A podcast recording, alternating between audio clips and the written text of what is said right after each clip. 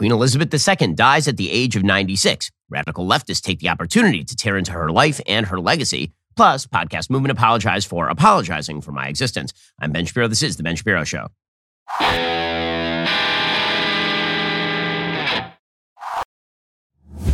The Ben Shapiro Show is sponsored by ExpressVPN. I talk about them every single show. Why haven't you gotten a VPN yet? Get ExpressVPN right now at expressvpn.com slash Ben. We'll get to all the news in just one moment. First, just a quick reminder, you're spending way too much money on your cell phone bill. If you're using Verizon, AT&T, T-Mobile, they take way too much of your cash every single month for way more data than you actually need, which is pretty concerning because do you have that much money to waste right now? Instead, why don't you switch over to Pure Talk? Pure Talk gives you a myriad of choices so you can choose the data plan that's right for you, whether that's two gigs per month or an unlimited plan with a mobile hotspot. By switching over to Pure Talk, the average family of four is saving over 75 bucks every month. Customers are realizing they simply don't need as much data as they thought they did. Plus, Pure Talk makes it easy to find the right plan for you and your family. They're a veteran owned company with a customer service team based right here in the United States, and they will make the switch from your current provider really, really easy. It's not going to take you more than 10 minutes. This month, when you switch to Pure Talk, you pay one month, you get the second month for free. I've been endorsing Pure Talk for a couple of years. This is their biggest offer yet. Just go to puretalk.com, choose your plan, enter code Shapiro for the special offer. That's puretalk.com, enter promo code Shapiro, get your second month for free. Stop spending money with all these big cell phone providers who are making you pay through the nose. Instead, head on over to puretalk.com, choose your plan, use promo code Shapiro. Every time a historic figure in the West passes away, it seems like it's a chance for a lot of people to dance on that person's grave, not particularly because they hate that person, but because they don't like the West very much. That is the only reason I can cite for why there are so many people on blue checked Twitter, so many big thinkers out there who are using Queen Elizabeth II's death as an opportunity to talk about the evils of the British Empire, to talk about the evils of England, to talk about the evils of Western civilization. the reality is that when a historic figure like Elizabeth II passes away, it reminds us all that there are some pretty stellar things about Western civilization.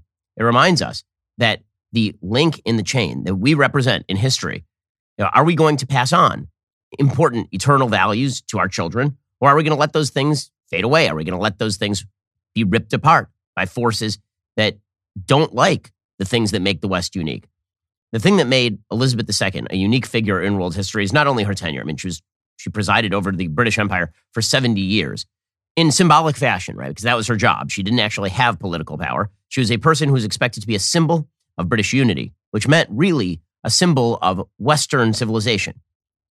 The fact that she presided over the dissolution of the British Empire, the fact that she presided over all of these radical changes that happened in British society, but always held fast to certain principles, both religious and, and secular, that characterized British society, her death is going to leave a lasting imprint on Britain because now we've moved into a new era in the West in which you are not expected to perform your duty, in which you are not expected to represent, say, Judeo Christian values to your nation, in which the symbolism of having a, a person who unites the realm, that sort of thing is seen as passe. Instead, we are just a, an agglomeration of various folks who have been sort of thrust together by the vicissitudes of history. Queen Elizabeth II represented a rebuttal to that. That's what her life was about. Her life was about assuming the crown at the grand old age of 25 when her father passed away prematurely.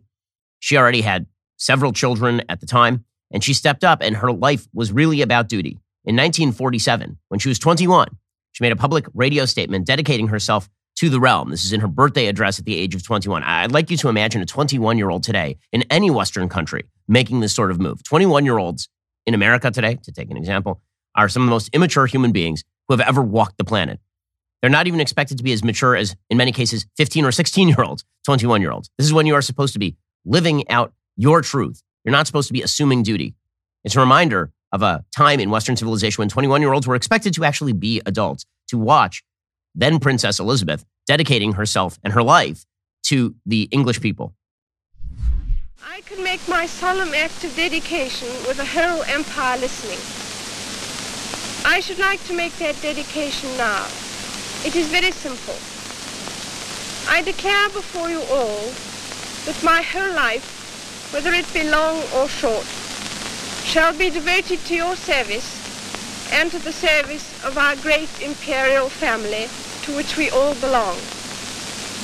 But I shall not have strength to carry out this resolution alone unless you join in it with me, as I now invite you to do. I know that your support will be unfailingly given. God help me to make good my vow, and God bless all of you who are willing to share in it. This is in the immediate aftermath of World War II, obviously. It, it also happened to be in the quasi immediate aftermath of the complete abdication of the crown by the older brother of her father, right? Her father was the younger son of King George V. His older brother, the Queen's uncle, was actually supposed to be the king, but you recall your British history. In 1936, Edward abdicated to marry a divorcee who happened to be a, kind of a Nazi sympathizer named Wallis Simpson. His abdication after less than a year, according to the UK Sun, elevated Prince Albert to King George VI. 10 year old Elizabeth was now heir to the throne. So she was only 21 years old when she made this statement. This was after, by the way, during World War II, she actually drove ambulances on behalf of the British military. There's a pretty funny story much later in her life. Apparently, a Saudi king visited Great Britain and she arrived in, uh, she, he, he got in a car to be driven around and she was behind the wheel and she was making a statement that women can drive because in Saudi Arabia, women were not and still are not allowed to drive. And um, she then proceeded to take him on apparently an extremely exciting car tour where she was driving at high rates of speed just to freak out the Saudi monarch and demonstrate that women actually were capable of driving. All right, we'll get to more on the death of Queen Elizabeth II in just one second. First, summer is always busy, so I've been away from home quite a bit. But here's the thing I can rest easy knowing my home is safe because I have Ring Alarm. Now, I know you're thinking, wait, doesn't Ring just make the video doorbell? Yes, they do, but they also make an award winning alarm system. Ring didn't stop with the doorbell. They've changed the home security game entirely with Ring Alarm Pro, which is an award winning home security system with available professional monitoring when you subscribe, and you can install it yourself. Plus, Ring Alarm Pro includes, by the way, a security system with a fast Eero Wi Fi 6 router for home security and network security all in one device. With a Ring Protect Pro subscription, which is an amazing deal, I get professional monitoring for the ultimate peace of mind. So if anything happens, professional monitoring will call me and can request emergency services. I know it works because there have been times when my kid will open the door before I've turned the alarm off, and within seconds, I get a call from a pro who's asking me if everything is okay. This summer, whether I'm across country or across town, I know everything at home is protected and connected and that it is going to stay that way. This busy summer season, to protect my own home, I've gone pro with Ring Alarm Pro. You should do the same. After all, if I use them, you should too. Learn more at ring.com forward slash Ben. That's ring.com forward slash Ben. She was coronated in 1953 in Westminster Abbey. It was obviously a historic moment because she would then proceed to, to guide the realm, at least in symbolic fashion, all the way from 1953 to 2022, which makes her the longest serving British monarch in the history of the empire. So here was, uh, here was a little bit of the coronation. You see the film. For those who can't see, that there's that, that crown. That crown weighs just an enormous amount being placed on her head According to the UK Sun, the Queen spent her first 10 years in charge overhauling the stuffy, unapproachable image of the royals that Brits were used to, transforming them into a more modern and relatable family. She also had to deal with the fact that her sister, Margaret, was a, a rather difficult person. She televised her annual Christmas broadcast for the first time in 1957. That is an annual tradition that is now, that is now watched by millions of people. And um, she obviously became an incredibly popular monarch. She was very sympathetic. She got married in 1947, the same year that she made that address talking about how she was uh, dedicating herself to the realm. And th- there's all sorts of wonderful film of her, the, the Silver Jubilee in 1977, in which uh, she gave uh, a bit of a, a, a speech to the British people. In the same golden fairy tale coach that carried her to the coronation in June 1953, Her Majesty and Prince Philip, to the thunderous cheers of hundreds of thousands of her subjects lining the room.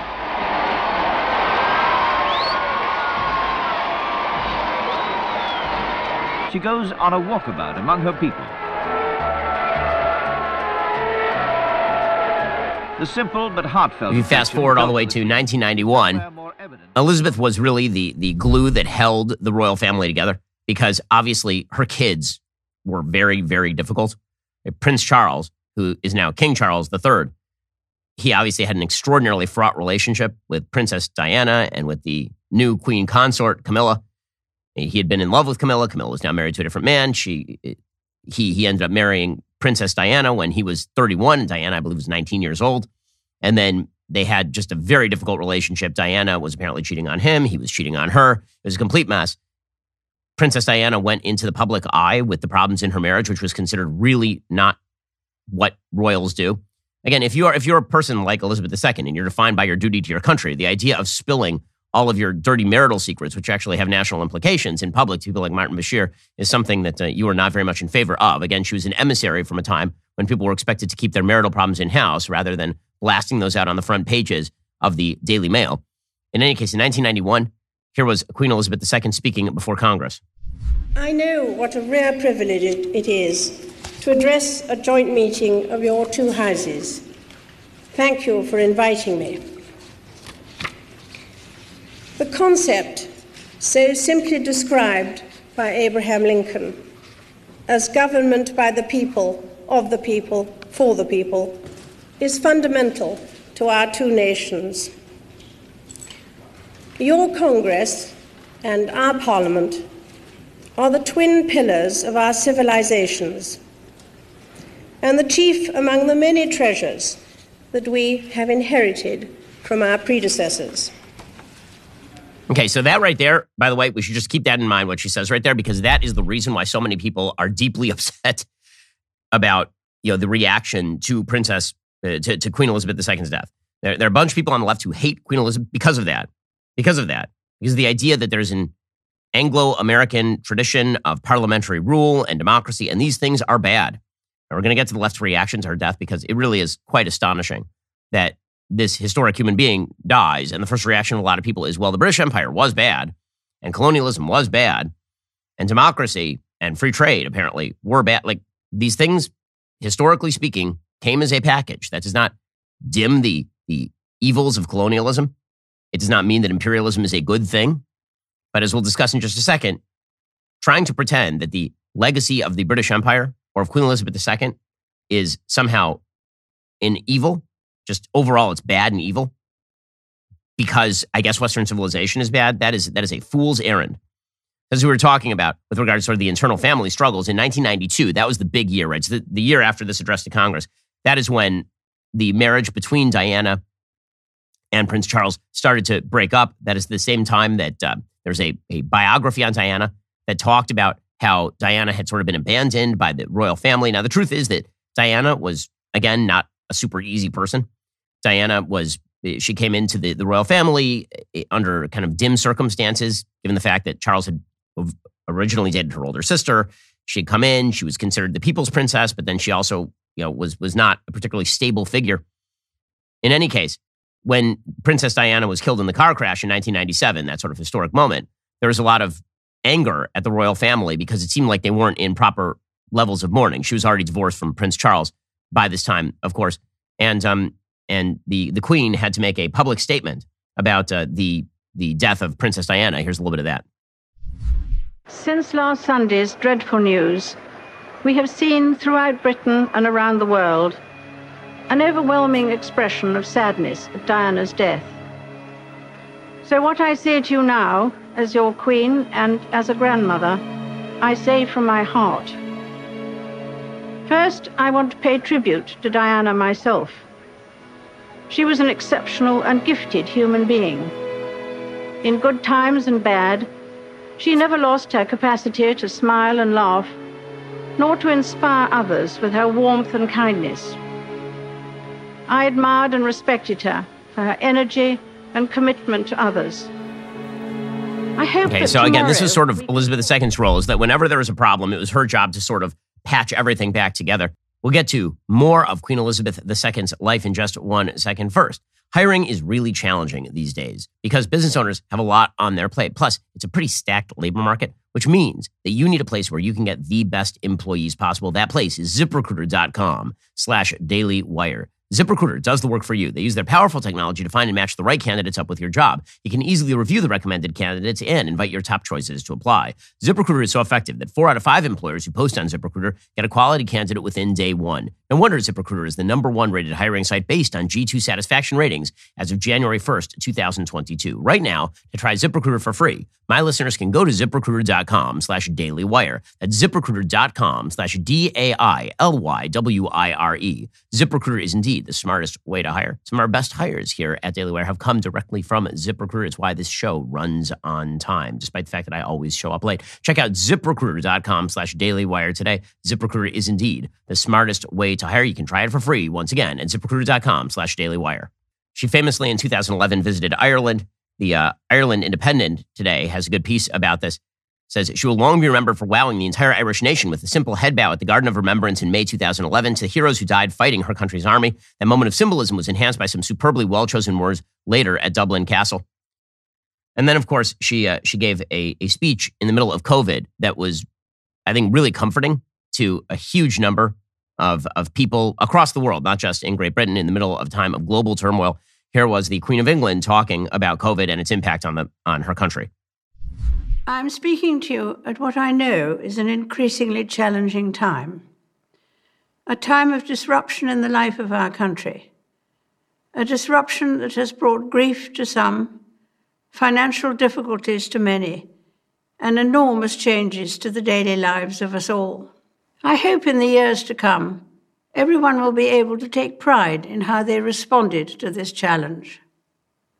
And those who come after us will say the Britons of this generation were as strong as any, that the attributes of self discipline, of quiet, good humored resolve, and of fellow feeling still characterize this country. The pride in who we are is not a part of our past it defines our present and our future. We should take comfort. Okay, so I mean, it was, it was those sorts of values that, that she represented, right? The sort of quiet, solid belief in, in eternal values over the course of time. The sort of British stiff upper lip, the idea that you can take on challenge, right? all those things are what she symbolized. Now, the backlash to her death materialized immediately. I mean, not people who are, were anti her dying, people who were very pro her dying, as it turns out, which is just insane. I'm sorry, that, that, that is a, an extraordinary response to the death of a woman who literally had a symbolic role, and that symbolic role involved things like telling people to buck up under pressure, to understand their heritage, to believe in the values of democracy. So it, it, it came in a couple forms. One was the, okay, well, she's a queen, who cares? Whatever. You know, we're, we're American. We, we fought the crown just so we wouldn't have to care about stuff like this. Okay, I get it. The reality is that the monarchy of Britain right now is not anything remotely resembling the monarchy of Britain in the time of King George III. She had no political power. And this is something people ought to r- remind themselves is that when they're yelling at Queen Elizabeth II, they're yelling at a person whose role is entirely symbolic. She had no political power in Britain. The United States fought King George III and Parliament in order to be free of the political power of King George III. But the truth is that apparently people have a need for royalty. In the United States, we've supplanted the idea of a symbolic leader who is who's like Queen Elizabeth II. We've supplanted that with a celebrity culture that is filled with babbling idiots who repeat whatever lines are put in front of them and apparently take their cultural cues and political cues from other television writers. And th- those are our royalty. Over here, our royalty is like Kim Kardashian and, and Jennifer Lawrence. Over in Britain, the royalty was, you know, Queen Elizabeth II. That's, that's sort of a difference in kind. The human desire to look to symbolic leadership, it's still there. It doesn't disappear just because you get rid of the monarchy. The danger in the United States is when you actually start to identify the symbolic leadership with actual political power. That's how you end up with dictators. That's, that's scary stuff. But again, her role was more like that of the American flag almost than it was like that of a political leader like a Joe Biden or a Donald Trump or something like that. So that, that was form number one that the backlash to, to her took, which is, ah, she's, she's the queen. Who cares? What, what's the, the other form that the backlash to her took was the British Empire was bad. And she was bad because the British Empire was bad understand that the folks who are saying this are people who are generally historically ignorant or people who fail the, the easy test of understanding context, people who seem to believe that the evils of the West are unique, but that its goods are universal, which is precisely the opposite of the truth. The opposite of the truth is that the evils that the British Empire visited upon the world, which were not insignificant, they're very real to literally millions of human beings, were accompanied by goods that were extraordinarily unique to billions of people around the world. And that those evils that the British Empire visited upon people were certainly not unique to the British Empire. They are unique human, e- those are universal human evils that exist in the human heart. Pretending that the Brits were the only people who were attempting to expand empire at the time of the British Empire is idiotic. It's historically ignorant. The Dutch Empire existed at the exact same time. The Spanish Empire existed at the exact same time. The French Empire existed at the exact same time. There were colonial attempts within Africa. There were colonial attempts from China. There are colonial attempts all over the world. The question is, what distinguished the British Empire from, say, the Russian Empire? What distinguished the British Empire from the other empires on earth that were competing with the British Empire And there you have to say that the overwhelming legacy of the British Empire is good. I know these are difficult words for people to hear. This does not mean that colonialism overall is a good. It does not mean there are no costs to colonialism. It does not mean that countries should seek colonies. It does not mean it was a good thing for Great Britain to have started implanting forms of government and in many ca- that were in many cases discriminatory and terrible in places like Africa. It does mean that if you're going to rip on the British Empire wholeheartedly, then you at least ought to acknowledge some of the benefits of the British Empire, the things that it, it, I'm always just amused to watch people who are living off the legacy of Western institutions like the British Crown, then turn around and say, well, they're universally terrible. That's not the way this goes. So, for example, there's a professor named Uju Anya who tweeted out, I heard the chief monarch of a thieving, raping, genocidal empire is finally dying. May her pain be excruciating, which is just a delightful sentiment. This person's tweet was deleted by Twitter, which shouldn't have happened, by the way. Twitter shouldn't be deleting tweets. In fact, I think it's good that people leave tweets like that up so we can all stare agog at their stupidity. This person is a professor at Carnegie Mellon University. Quote, that wretched woman and her bloodthirsty throne have effed generations of my ancestors on both sides of the family. She supervised the government that sponsored the genocide. My parents and siblings survived. May she die in agony. And she said, F you and your deference to genocidal colonizers. Really, really nice stuff there. Carnegie Mellon sent out a statement saying, We do not condone the offensive and objectionable messages posted by Uju Anya today on her personal social media account. Free expression is core to the mission of higher education. The views she shared absolutely do not represent the values of the institution or the standards of discourse we seek to foster. I mean, honestly, back your lady. You're, you're the ones who hired her. But you know, those sentiments are, are worth discussing for a second.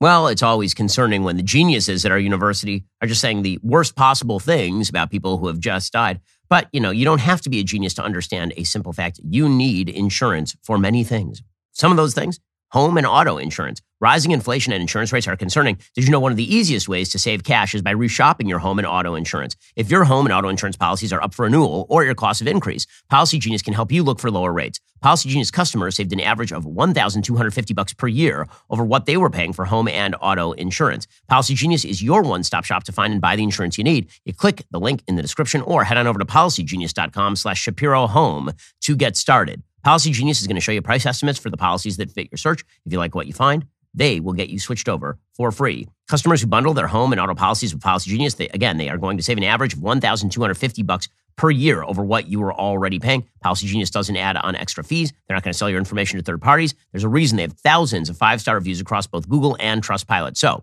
head on over to policygenius.com slash Shapiro Home. Get your free home and auto insurance quotes today. See how much you could save. Again, this, this deep seated hatred for Queen Elizabeth II, which is really deep seated hatred for, for, the British Empire. There's a piece in the New York Times that makes sort of the same point. There's a person named Maya Jasanoff, a professor of history of Harvard at Harvard. She has a piece titled "Mourn the Queen, Not Her Empire." And here's what she says, quote, the end of an era will become a refrain as commentators assess the record-setting reign of Queen Elizabeth II. Like all monarchs, she was both an individual and an institution. She had a different birthday for each role, the actual anniversary of her birth in April, plus an official one in June. And though she retained her personal name as monarch, held different titles depending on where in her domains she stood. She was as devoid of opinions and emotions in public as her ubiquitous handbags were said to be of everyday items like a wallet, keys, and phone. Of her inner life, we learned little beyond her love of horses and dogs. Well, maybe that's because she actually fulfilled her duty. Her personal life was simply secondary. The Queen embodied a profound, sincere commitment to her duties.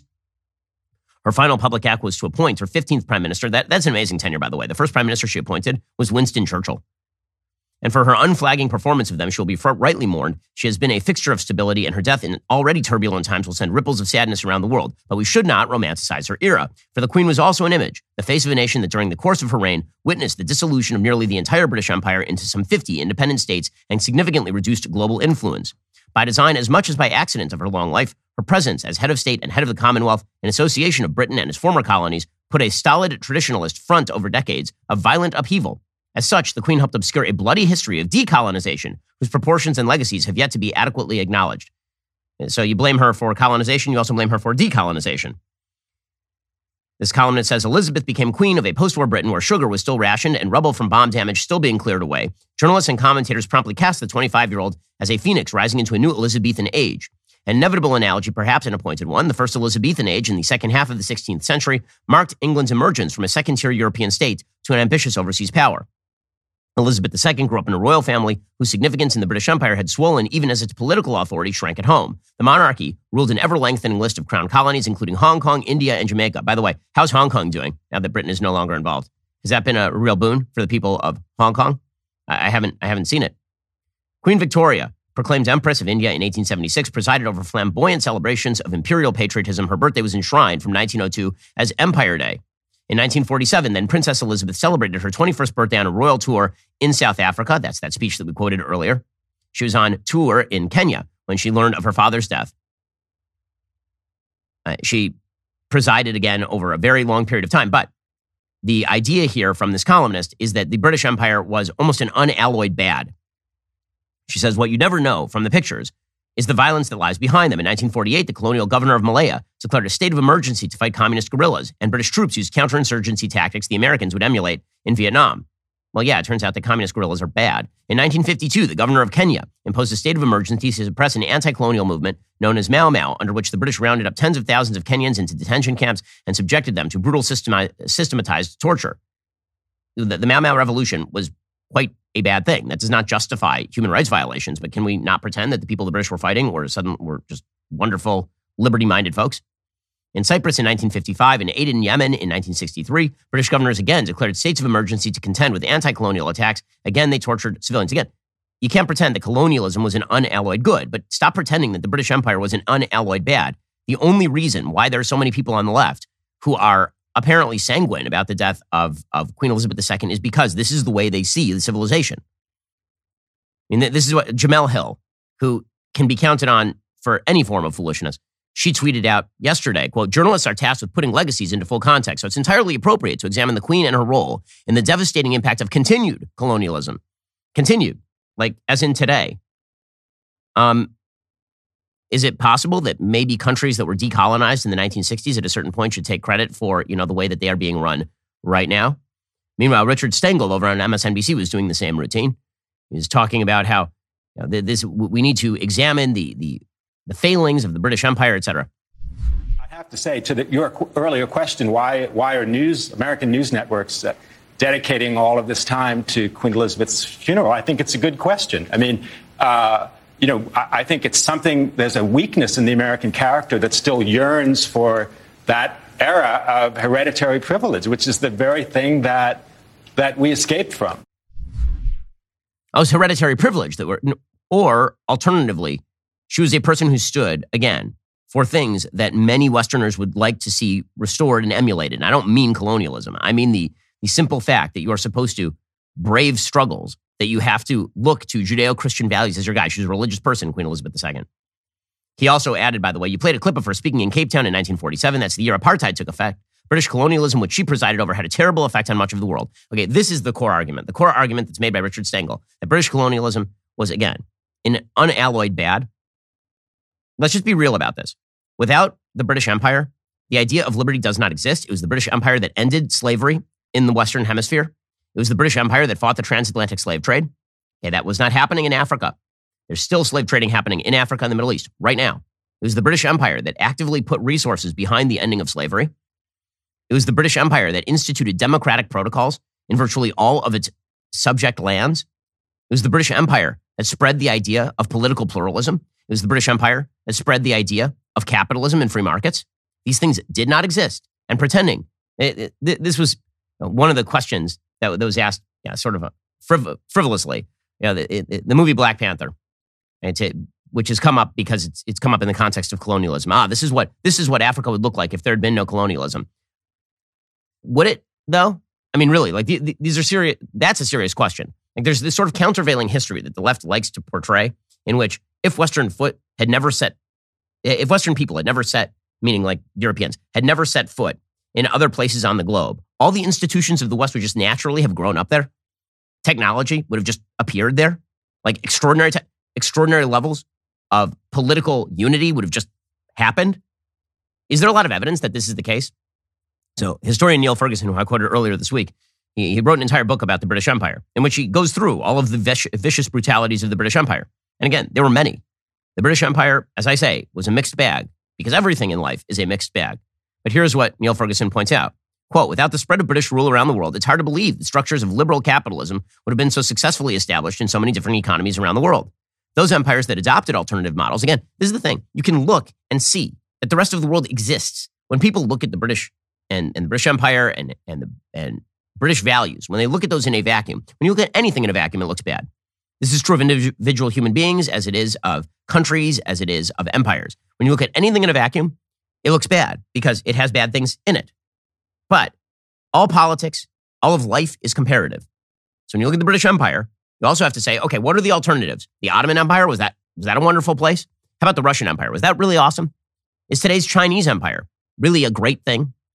Like, how's this? The German attempted empire multiple times. Was that wonderful? How about the Austro Hungarian? Like, how were these empires going? Were they really that excellent? As Niall Ferguson says, those empires that adopted alternative models, the Russian and the Chinese, imposed incalculable misery on their subject peoples. Without the influence of British imperial rule, it's hard to believe that the institutions of parliamentary democracy would have been adopted by the majority of states in the world as they are today. India, the world's largest democracy, owes more than it is fashionable to acknowledge to British rule, which, by the way, is why the Indian government paid tribute to Elizabeth II after her death. Its elite schools, its universities, its civil service, its army, its press, and its parliamentary system all still have discernibly British models. Of course, no one would claim that the record of the British Empire was unblemished. On the contrary, says Niall Ferguson, I've tried to show how often it failed to live up to its own ideal of individual liberty, particularly in the early era of enslavement, transportation, and the ethnic cleansing of indigenous peoples. Yet the 19th century empire undeniably pioneered free trade, free capital movements, and with the abolition of slavery, free labor. Invested immense sums in developing a global network of modern communications. It spread and enforced the rule of law over vast areas. Though it fought many small wars, the empire maintained a global peace unmatched before or since. In the 20th century, too, it more than justified its own existence, for the alternatives to British rule represented by the German and Japanese empires were clearly far worse. Without its empire, it is inconceivable Britain could have withstood them. But, you know, again, seeing politics in all of its shades of gray is something that people are simply incapable of doing. it's very difficult for folks to do that, to accept the, the bad along with the good. But even put all that aside, this is in the end, Elizabeth II was not a person responsible for either colonialism or, decolon- or decolonization. Elizabeth II was a symbolic figure, and it's precisely that symbol that people don't like. She was a symbol of, of a Western civilization that stands up for its own values and its own heritage, that sees all the goods that it has produced over the course of time, and that celebrates those goods. That is what Elizabeth II represented. And so with her goes a chain in that, that a link in that long chain of history. And what's taking over for it Uh, I think a lot more drama. I, I, I, don't know what, what King Charles III is, is going to be like. According to the BBC, he'll be known as King Charles III. That was the first decision of the new king's reign. He could have chosen from any of his four names. He could have been Charles, Philip, Arthur, or George. Prince William will not be automatically Prince of Wales. That will have to be conferred on him by his father. That, of course, is what is going to happen. William is going to be heir to the throne now. Apparently, Charles will be officially proclaimed king on Saturday. That's going to happen at St. James Palace in London. The king attends a second meeting of the Accession Council along with the Privy Council. It's not a swearing in at the start of a British monarch's reign in the style of some other heads of state, like the president. Instead, there's a declaration made by the new king that he'll make an oath to preserve the Church of Scotland.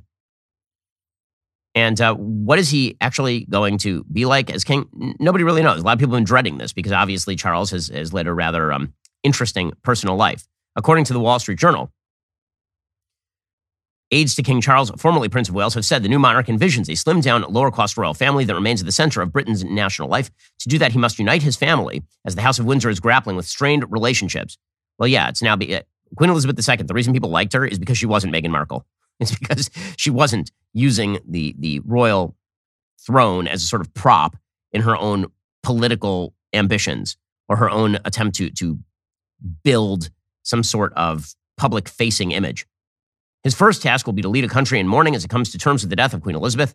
He's expected to address the nation on Friday and then later tour it. King Charles only has a 42% approval rating. Palisade said they expect his popularity to rise as the country grows accustomed to him in the role of king. He is the oldest person to ascend to the British throne because he is taking over well into his. How old is he at this point, King Charles III? He's 73 and he's taking over for his mom, which demonstrates how, how, uh, how long his mom was the monarch. As prince, Charles was more than willing to use his status to push for change, particularly on issues related to the environment and climate.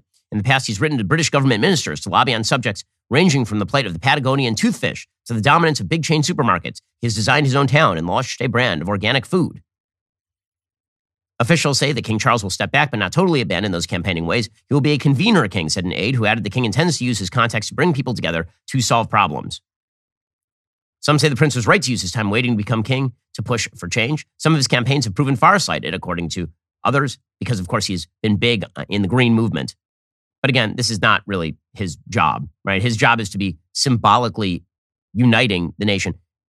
Again, the West needs more symbols that unite and, and fewer sort of cheap political leaders who divide. Well, Charles III will be occupying the British throne, but you need a throne of your own. I'm talking about the king of office chairs, X chair. From the minute you sit down in an X chair, your body immediately feels the difference. Within the family of X chair models, the X Tech is the creme de la creme. These babies have all the bells and whistles. Not only are X Tech chairs incredibly cool looking and stylish, they also offer every amenity imaginable to maximize your comfort and productivity throughout your work days. When you look at other thrones, from Game of Thrones to the British throne, understand you can one up them with the X Chair. X Chair is offering a Labor Day sale that could save you 600 bucks off top of the line X Tech chairs and get you a free XHMT massage insert. You have to hurry. The sale ends September 12th.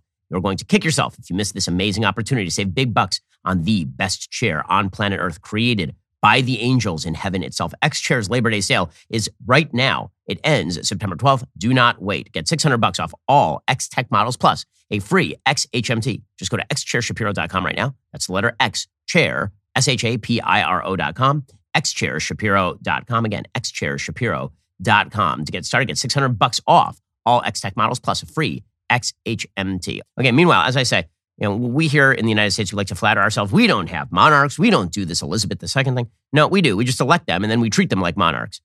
I've been railing for years against, for example, the the idiotic spectacle of the State of the Union address. I hate the State of the Union address. It's monarchic. It's it's it's more lavish than anything the royal family does. I mean, we spend more money on the president's vacations than the Brits spend on the royal family. In fact, the, you know, our presidents aren't supposed to be like regular people. We we elect dullards to the highest offices in the land, and then we treat them like monarchs. Which is why I suppose Karine Jean Pierre spent yesterday defending the fact that Joe Biden has been taking like eight vacations every month. 17% of Americans have, according to this Gallup poll, have canceled vacations or traveled less. The president's been to his beach house six times this year. He's been in North and South Carolina on vacation. Has the president himself considered personally reducing his spending because of inflation, or had the administration uh, reduce spending? So can I, I, will say this, um, the times that the president has gone to Delaware, uh, not including, and we were very clear that when he went to South Carolina uh, in August and uh, Rehoboth, he was going to go spend time with his family, which every president does. That is not unusual. That is not uncommon uh, to do. And the president has a right to spend time with his family, just like every other American across the country. Well, is every other American taking this many vacations from their job, where you're the most powerful person on the planet? Didn't know that. But again, the way that Americans see their politicians is essentially like royalty. We have a couple of, of royalty sort of oriented things that we in America like to do. We have our celebrity class, those are royalty. And then we have our, our politicians who we treat like royalty. Both of these things are unbelievably stupid. The biggest problem is with, with treating our politicians like royalty, because when you do that, they actually start to act like kings, like old school kings. See, the thing about the monarchy that used to be bad is the monarchy used to have actual power. Now the monarchy has no power in Britain.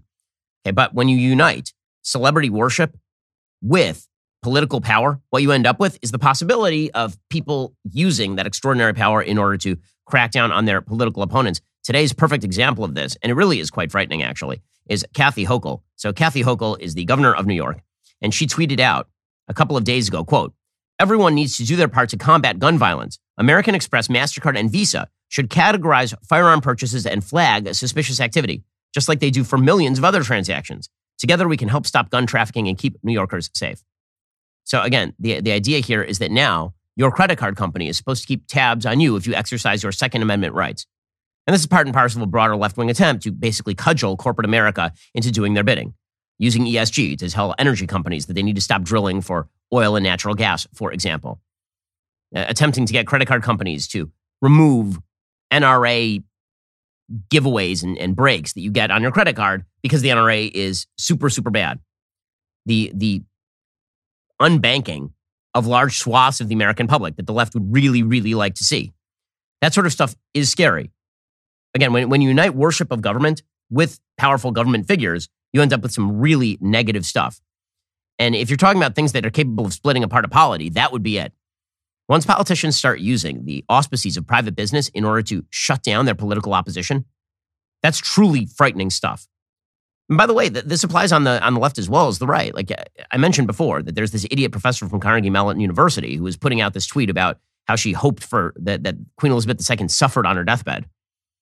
Well, that, that tweet was taken down by Twitter. That's not something Twitter should be doing.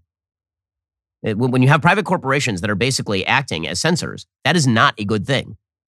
"Quote unquote" free speech corporations that are doing the bidding. It's, it's not good when Mark Zuckerberg goes on Joe Rogan and admits that the FBI basically asked him to quash the Hunter Biden story.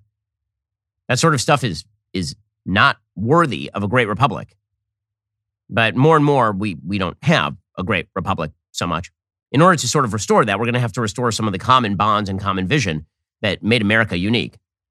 So, actually, I do have one piece of good news today. So, you know, remember a couple of weeks ago, I went over to Podcast Movement in Dallas. It's sort of personal piece of good news, but I think it has some some larger. I think it has some larger consequences for the American public debate. So you'll remember that it was a national news story because I went over to this this conference called Podcast Movement. We had bought a booth over there, and I just walked the floor. I happened to be in town for actually another event, and my people were like, "Do you want to come in? Do you want to say hello?" I went. I walked the floor a little bit, and Podcast Movement then put out this abject apology for my presence they said that my very presence, my very existence was threatening to some people. And they couldn't, and they, and they regretted the harm that it had caused. Well, yesterday, finally, they decided that they were going to back off of that. So they, they put out a statement suggesting that uh, they were apologizing for that. They said, quote, as we stated, we're continuing to evaluate our policies and gu- guiding social media and events with inclusivity, diversity, and respect for all. We have to start by sincerely apologizing to Mr. Shapiro for our reaction when he visited a booth we sold his company. That wasn't right. So that is a good sign. That's a good sign for America. When people back off of censorious viewpoints, that is a very good. In fact, this may be the first time I've actually seen a significant company back off on censorious viewpoint thanks to blowback from people, not just on the right, but in the center. The people who said this is ridiculous. You can't do this. You can't just call yourself a sort of pro free speech, pro diversity of viewpoint event, and then ban the biggest podcaster on the political right and the biggest political podcast in the country. You can't do that. And so good for podcast movement. Again, no hard feelings. That's the way this works. If you do the right thing, then we praise you. And if you do the wrong thing, then we smack you.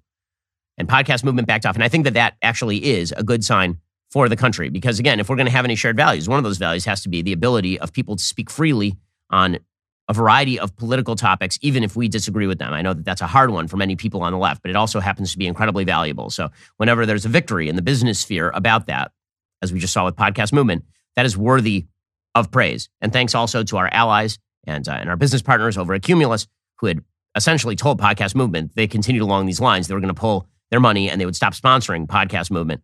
Good for Podcast Movement for recognizing the failure of uh, the principles that they had suggested they actually believed in. And I'm glad that they've reverted back to a more free speech appropriate attitude. All right, guys, the rest of the show is continuing right now. You're not going to want to miss it because we're going to be getting into the continued energy failures in California, plus the hilarity of DC council members now complaining about illegal immigration. If you're not a member, click the link in the description and join us.